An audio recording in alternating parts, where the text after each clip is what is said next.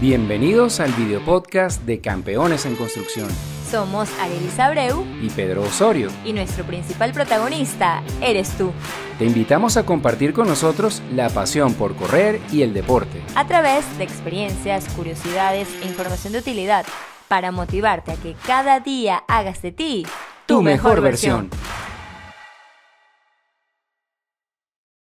Bueno, bienvenidos campeones, estamos aquí en un nuevo micro de campeones de construcción. Este de hoy es especial porque vamos a estar haciendo aquí una dinámica que la hemos llamado el reto de 15 minutos entre campeones de construcción y Fisio Vanguardia. ¿Qué vamos a hacer, Arely? Bueno, hoy junto con este grupo de fisios en Madrid vamos a conversar sobre la recuperación. ¿Será lo mismo recuperarse en un 5, un 10, un 21 o quizás un 42?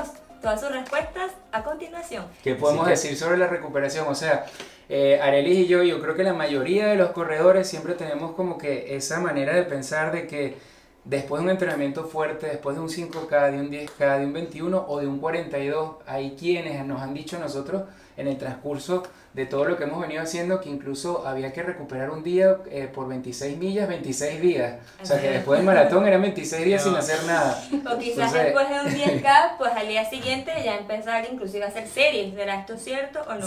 O sea, que lo que queremos aquí es desmontar mitos, tener las verdades. ¿Cómo empezamos esta... que, claro. que recuperarse en un 5K es igual o parecido a un 10 o un 21, Darío? No, bueno, mira, eh, en el tema físico hay muchos mitos, muchas verdades, nadie tiene la verdad absoluta, lo, lo repetimos siempre aquí en el grupo, no existe una verdad única eh, o un tratamiento único o una receta que haya que seguir al momento, en este caso, de recuperarse después de un maratón, ¿no? Agradecido primero aquí que estamos con los mejores de Venezuela, campeones en construcción. Y, y, bueno, nada, como les decía, no existe la receta mágica, hay que, hay que sentir, escuchar el cuerpo y hacer, ¿vale? Recomendaciones, hay muchísimas. La, la, recuperación muscular se puede dar sencillamente desde una suplementación muy buena, una alimentación muy buena, y luego la recuperación física. Si tienes un dolor o no tienes un dolor, pues bueno, hay alternativas. Hay quienes aman el frío, yo soy el doctor frío, todos me conocen. Hay quienes aman el calor, hay quienes aman los masajes de descarga, hay quienes dicen que los baños de inmersión son lo mejor, hay quienes dicen que mejor al día siguiente iniciar una secuencia de ejercicios suaves para recuperar, pero bueno, en realidad yo pienso que la recuperación se debe dar con el descanso. Esa es mi posición. El descanso es súper importante. Yo creo que después de una competición tan fuerte como lo es el maratón, además de alimentarte bien y, hacer todos esos eh, esas alternativas de tratamiento, hay que descansar, hay que descansar. Esa es mi, mi posición. Pero fisiológicamente se supone que el cuerpo para recuperarse necesita 21 días. Okay. Eso es lo fisiológico. Pero una cosa es la receta que dice 21 días y otra cosa es que esos 21 días no se puede hacer absolutamente nada. Mm. Es que, es lo que nosotros llamamos eh, el reposo activo. O sea, realmente eh, pueden correr. Lo, único es que deben limitar los días de fondo.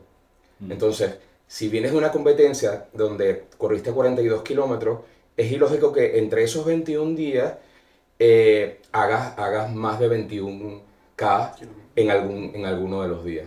¿Entiendes? Entonces puedes, puedes correr 5, 10K muchas veces y no va a pasar nada a un ritmo suave.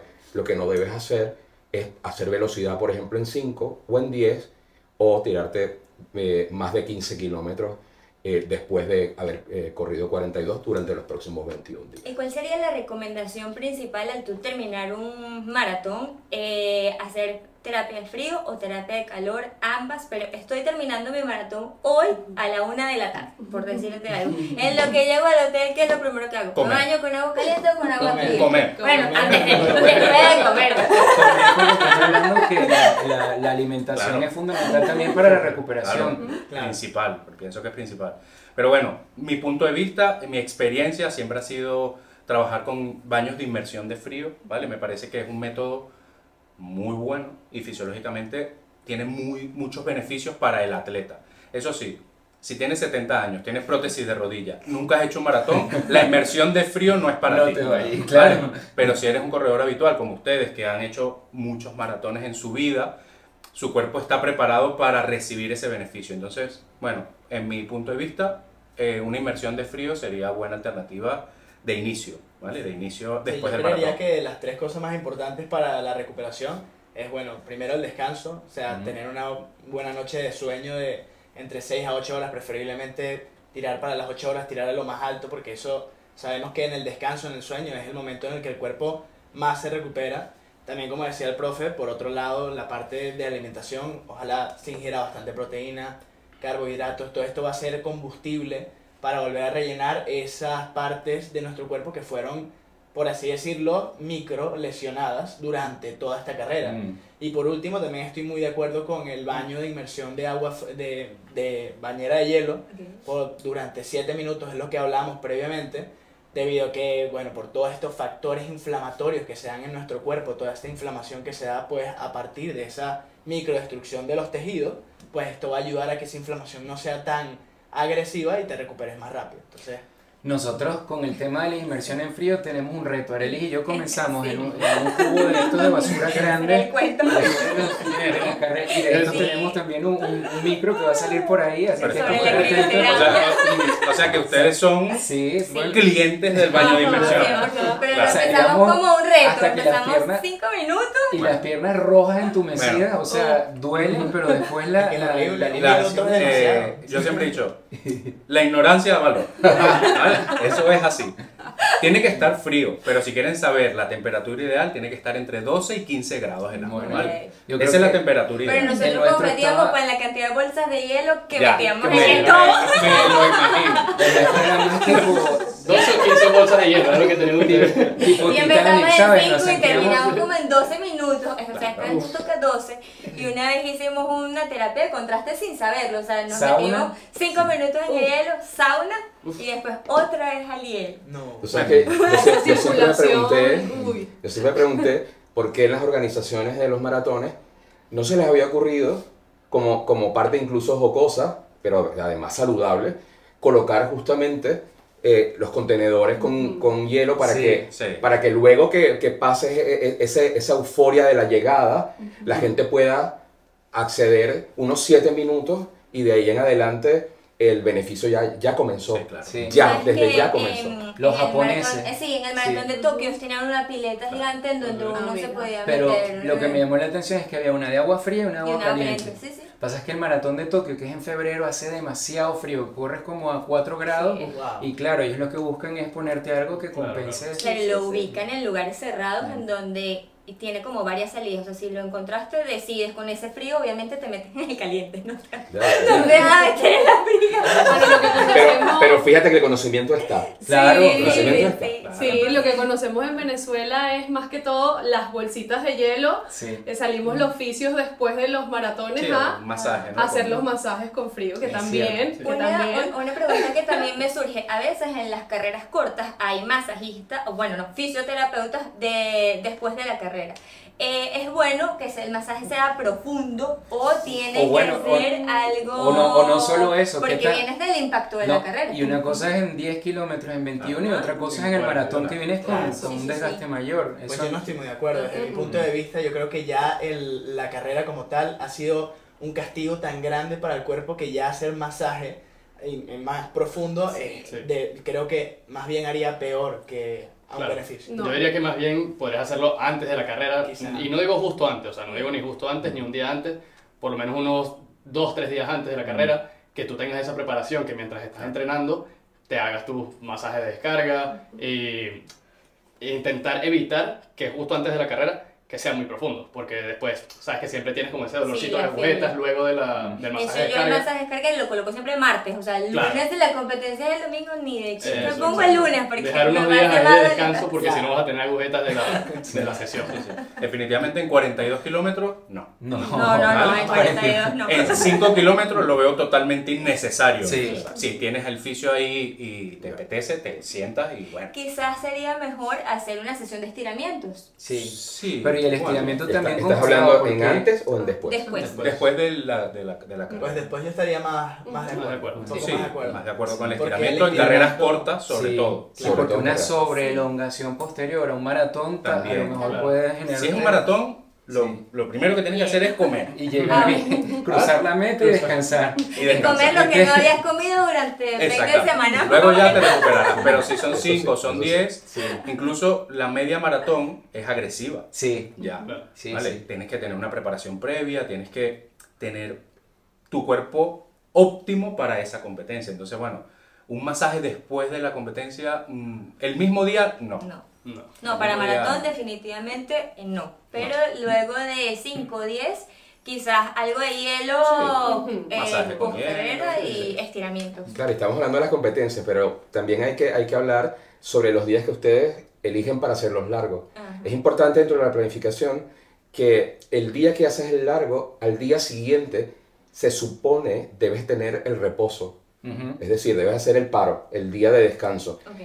Durante el día de descanso está, está bien que hagas el, el masaje de descarga. Ok. Sí, yo lo he hecho, a mí me ha funcionado bien. Entonces, Incluso, por eso que hay gente que hace lo largo los domingos. los domingos y descansan los sábados. Es muy del sistema americano descansar el lunes. Es muy del sistema europeo descansar el sábado. Entonces nosotros hemos tenido, porque el entrenador nuestro es español, y nosotros hemos hecho el switch del sistema americano al, europeo y de verdad que ah, el, el, cambio de estímulo nos ha funcionado. Al principio no se sentía muy agotado el lunes porque mentalmente para uno comienza la semana el lunes, entonces eh, no solo a nivel deportivo, sino todas las cosas que tienes que hacer y dices, vengo después de una paliza, de un domingo, de un largo y vengo el lunes otra vez a correr, entonces claro, eso... Sin embargo, el beneficio de a lo mejor hacer eh, la tirada larga, por decirlo, el domingo y hacer los kilómetros suaves el lunes, también hace que el cuerpo como que agarre otra vez y pueda este, darte como que un mejor... De hecho, eso me lleva a una pregunta. Sabes que cuando corremos el maratón, la mayoría de los entrenadores dicen, mañana sale y corre por lo menos 30 minutos suave, matando bachacos o al paso... O es que dicen, paso... Conversacional. paso conversacional. o sea, porque es una manera de recuperación también. Estás excitando de nuevo ese sistema cardiovascular que agotaste para renovar toda esa sustancia que queda por allí y poder desecharla. Y nosotros también desde fisioterapia usualmente recomendamos lo que es 30 minutos a bajo ritmo, para aumentar el sistema circulatorio y prevenir pues inflamación.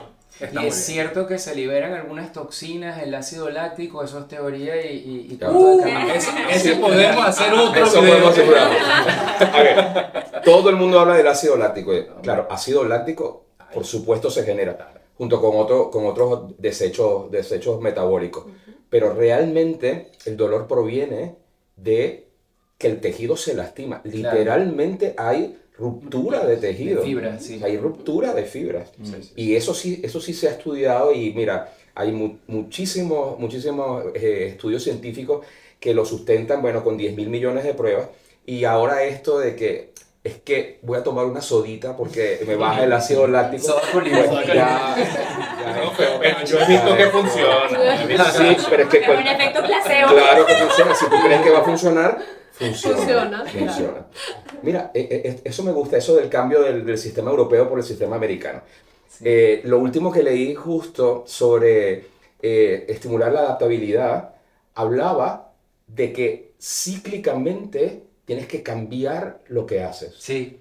Y dentro de eso deberías una vez al mes cambiar del estilo europeo al estilo americano nuevamente. Sí. Para que el cuerpo no se acostumbre siempre a hacer exactamente lo, mismo. Sí, sí, sí. Principios básicos del aprendizaje. Eso es mesociclo, macrociclo. O sea, eso es las partes de los entrenamientos. El ciclo, mesociclo, macrociclo. siempre hay que irlo cambiando. Cuando haces series de velocidad, generalmente eran martes y jueves haces ese cambio para miércoles y viernes o miércoles y sábado y de verdad que a nivel de, de, o sea, de recuperación y rendimiento nos ha funcionado Bastante. muchísimo. Incluso los rodajes largos son totalmente distintos a los que nosotros estamos acostumbrados. No eh, tienen otra técnica, otra forma y de verdad que ese cambio de, de, de, estructura a nosotros nos ha ayudado un montón. De verdad que es un cambio de estímulo. ¿Y entrenamiento cruzado?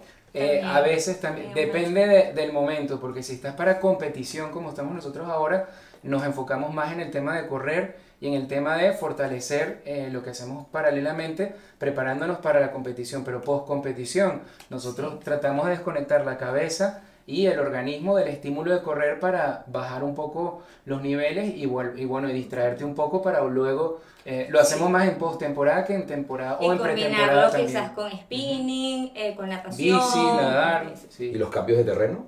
También, bueno, los cambios de terreno son fundamentales para evitar lesiones fundamentales. Lo que es tierra. Hay gente que solo entrena en el asfalto y, y, con unas mismas zapatillas, o sea, las zapatillas también tienes que cambiarlas, o los zapatos de correr. Tienes que usar unos para el asfalto, unos para la tierra y unos para el tartán. O sea, sí, sí. son, detalles buenos para... Y en el tartán se entrena también importante porque como uno pone la pierna de apoyo siempre de un lado, tratar de calentar del lado contrario para sobrecargar la otra, compensar. De hecho, en esto estuvimos sesión de pista, hicimos eso, calentamos al contrario y luego hicimos la sesión de pista en, en, el, en la parte de regular. Bueno, pues el reloj dice que estamos llegando y estamos cumpliendo con el reto. Ahora nos queda, en la parte final del reto, ¿cuál es? Rematar esto con siete preguntas cortas. Aquí estamos. Vamos a ver si podemos, si somos capaces de responder. Bueno, Areli. Empezamos. Sí. Electroestimulación. Pues la electroestimulación es analgesia, pura, pura y dura. Eh, zapatillas tecnológicas de carbono, ¿quién no...? Son para profe. Lo que pasa que, que eh, en cuanto a zapatillas es algo que al final termina siendo muy personal. Mm. Entonces, no, no, hay una respuesta tajante, realmente sí o no. No, no, hay gente que le funciona. Que le funciona muy bien. Función seca, Darío. Depende del momento en que la necesites. No, no tiene por qué, es un tratamiento alternativo, no, no tiene por qué estar dentro. Pero si la usas, está bien el parón que no nos gusta a ninguno de los atletas cuando estás lesionado. ¿Hay que parar o hay que seguir entrenando? Yo pienso que el atleta, mientras sea atleta, como ustedes lo son, están preparados durante muchos años, durante el parón siguen siendo atletas. Hay entrenamientos alternativos que puedes hacer durante ese parón, incluso sin someter a carga la zona que tenés lesionada. Entonces, el atleta siempre es atleta. La frustración se puede manejar hay miles de técnicas para manejar la frustración por una lesión, en, el caso de la lesión, pero el atleta es atleta durante el parón y durante su competencia. Creo que... Y cerramos con frecuencia de visita al fisio. Uh, bueno, ahí es bastante complicada. Ahí va a depender también de cuánta sea tu carga de entrenamiento, pero eh, yo diría que si estás entrenante para un full, por lo menos de 42 kilómetros, por lo menos una vez cada dos semanas, a mi, a mi parecer. Yo puedo, bueno, no, adelante. Sí, que cuenten siempre con nosotros. Ah, vale, claro. Para eso estamos. Es lo más importante. Claro, yo quería aportar ahí donde toma, porque sí es verdad, bueno, cada dos semanas, pero no tiene que ser cada dos semanas a manual, puede ser cada dos semanas a una entrevista. Ah, mira, estoy corriendo así, ¿qué te parece? A corregir el gesto de carrera, ¿vale? sencillamente asesorarte, porque somos asesores de eso, ¿vale? Del movimiento. Entonces, bueno, para que lo tengan en cuenta. Y no solo ver la, la, fisioterapia, bueno, desde nuestra experiencia, eh, que quizás pueda haber un comentario o un criterio diferente, no se debe ver eh, estrictamente como algo terapéutico de que estoy lesionado y entonces tuve que ir obligatoriamente al fisio. El fisio es parte de la cultura del deportista del atleta. Para el, para el, atleta, o sea, sin el fisio el atleta no puede continuar con el desarrollo de algún objetivo. Entonces todo va de la mano junto con el nutricionista, junto con inclusive un cardiólogo, con todo. Haces un equipo multidisciplinario para que cada vez tengas menos lesiones, puedas rendir mejor y tu objetivo sea conquistado pues con éxito. Bueno, creo que hemos cumplido con el reto de este, de este micro. Este, bueno, darle las gracias por abrirnos las puertas aquí a, a, Fisio Vanguardia. Eh, Decirle a la gente que nos sigue, que nos ve en Venezuela, en España, en Miami, todos los que vengan en el mundo, en el mundo entero. Mundo. Vengan a Madrid, ya saben que cuentan con un equipo. Fisio Vanguardia, ¿cuáles son las redes de Fisio Vanguardia? Fisio Vanguardia en todas las redes: YouTube, TikTok, Twitter, Facebook, Instagram. La tenemos toda. Para que corran rápido, sano y saludable. Y sigan construyendo campeones. Nos vemos. Adiós. Hasta luego. Y hasta aquí el contenido que teníamos preparado para esta oportunidad. Ahora queda hacerte el llamado para que visites nuestra página web www.campeonesenconstrucción.com. Síguenos y suscríbete en nuestras redes sociales. Déjanos tus comentarios, danos un like y comparte este contenido para que así permitas que sigamos juntos construyendo, campeones.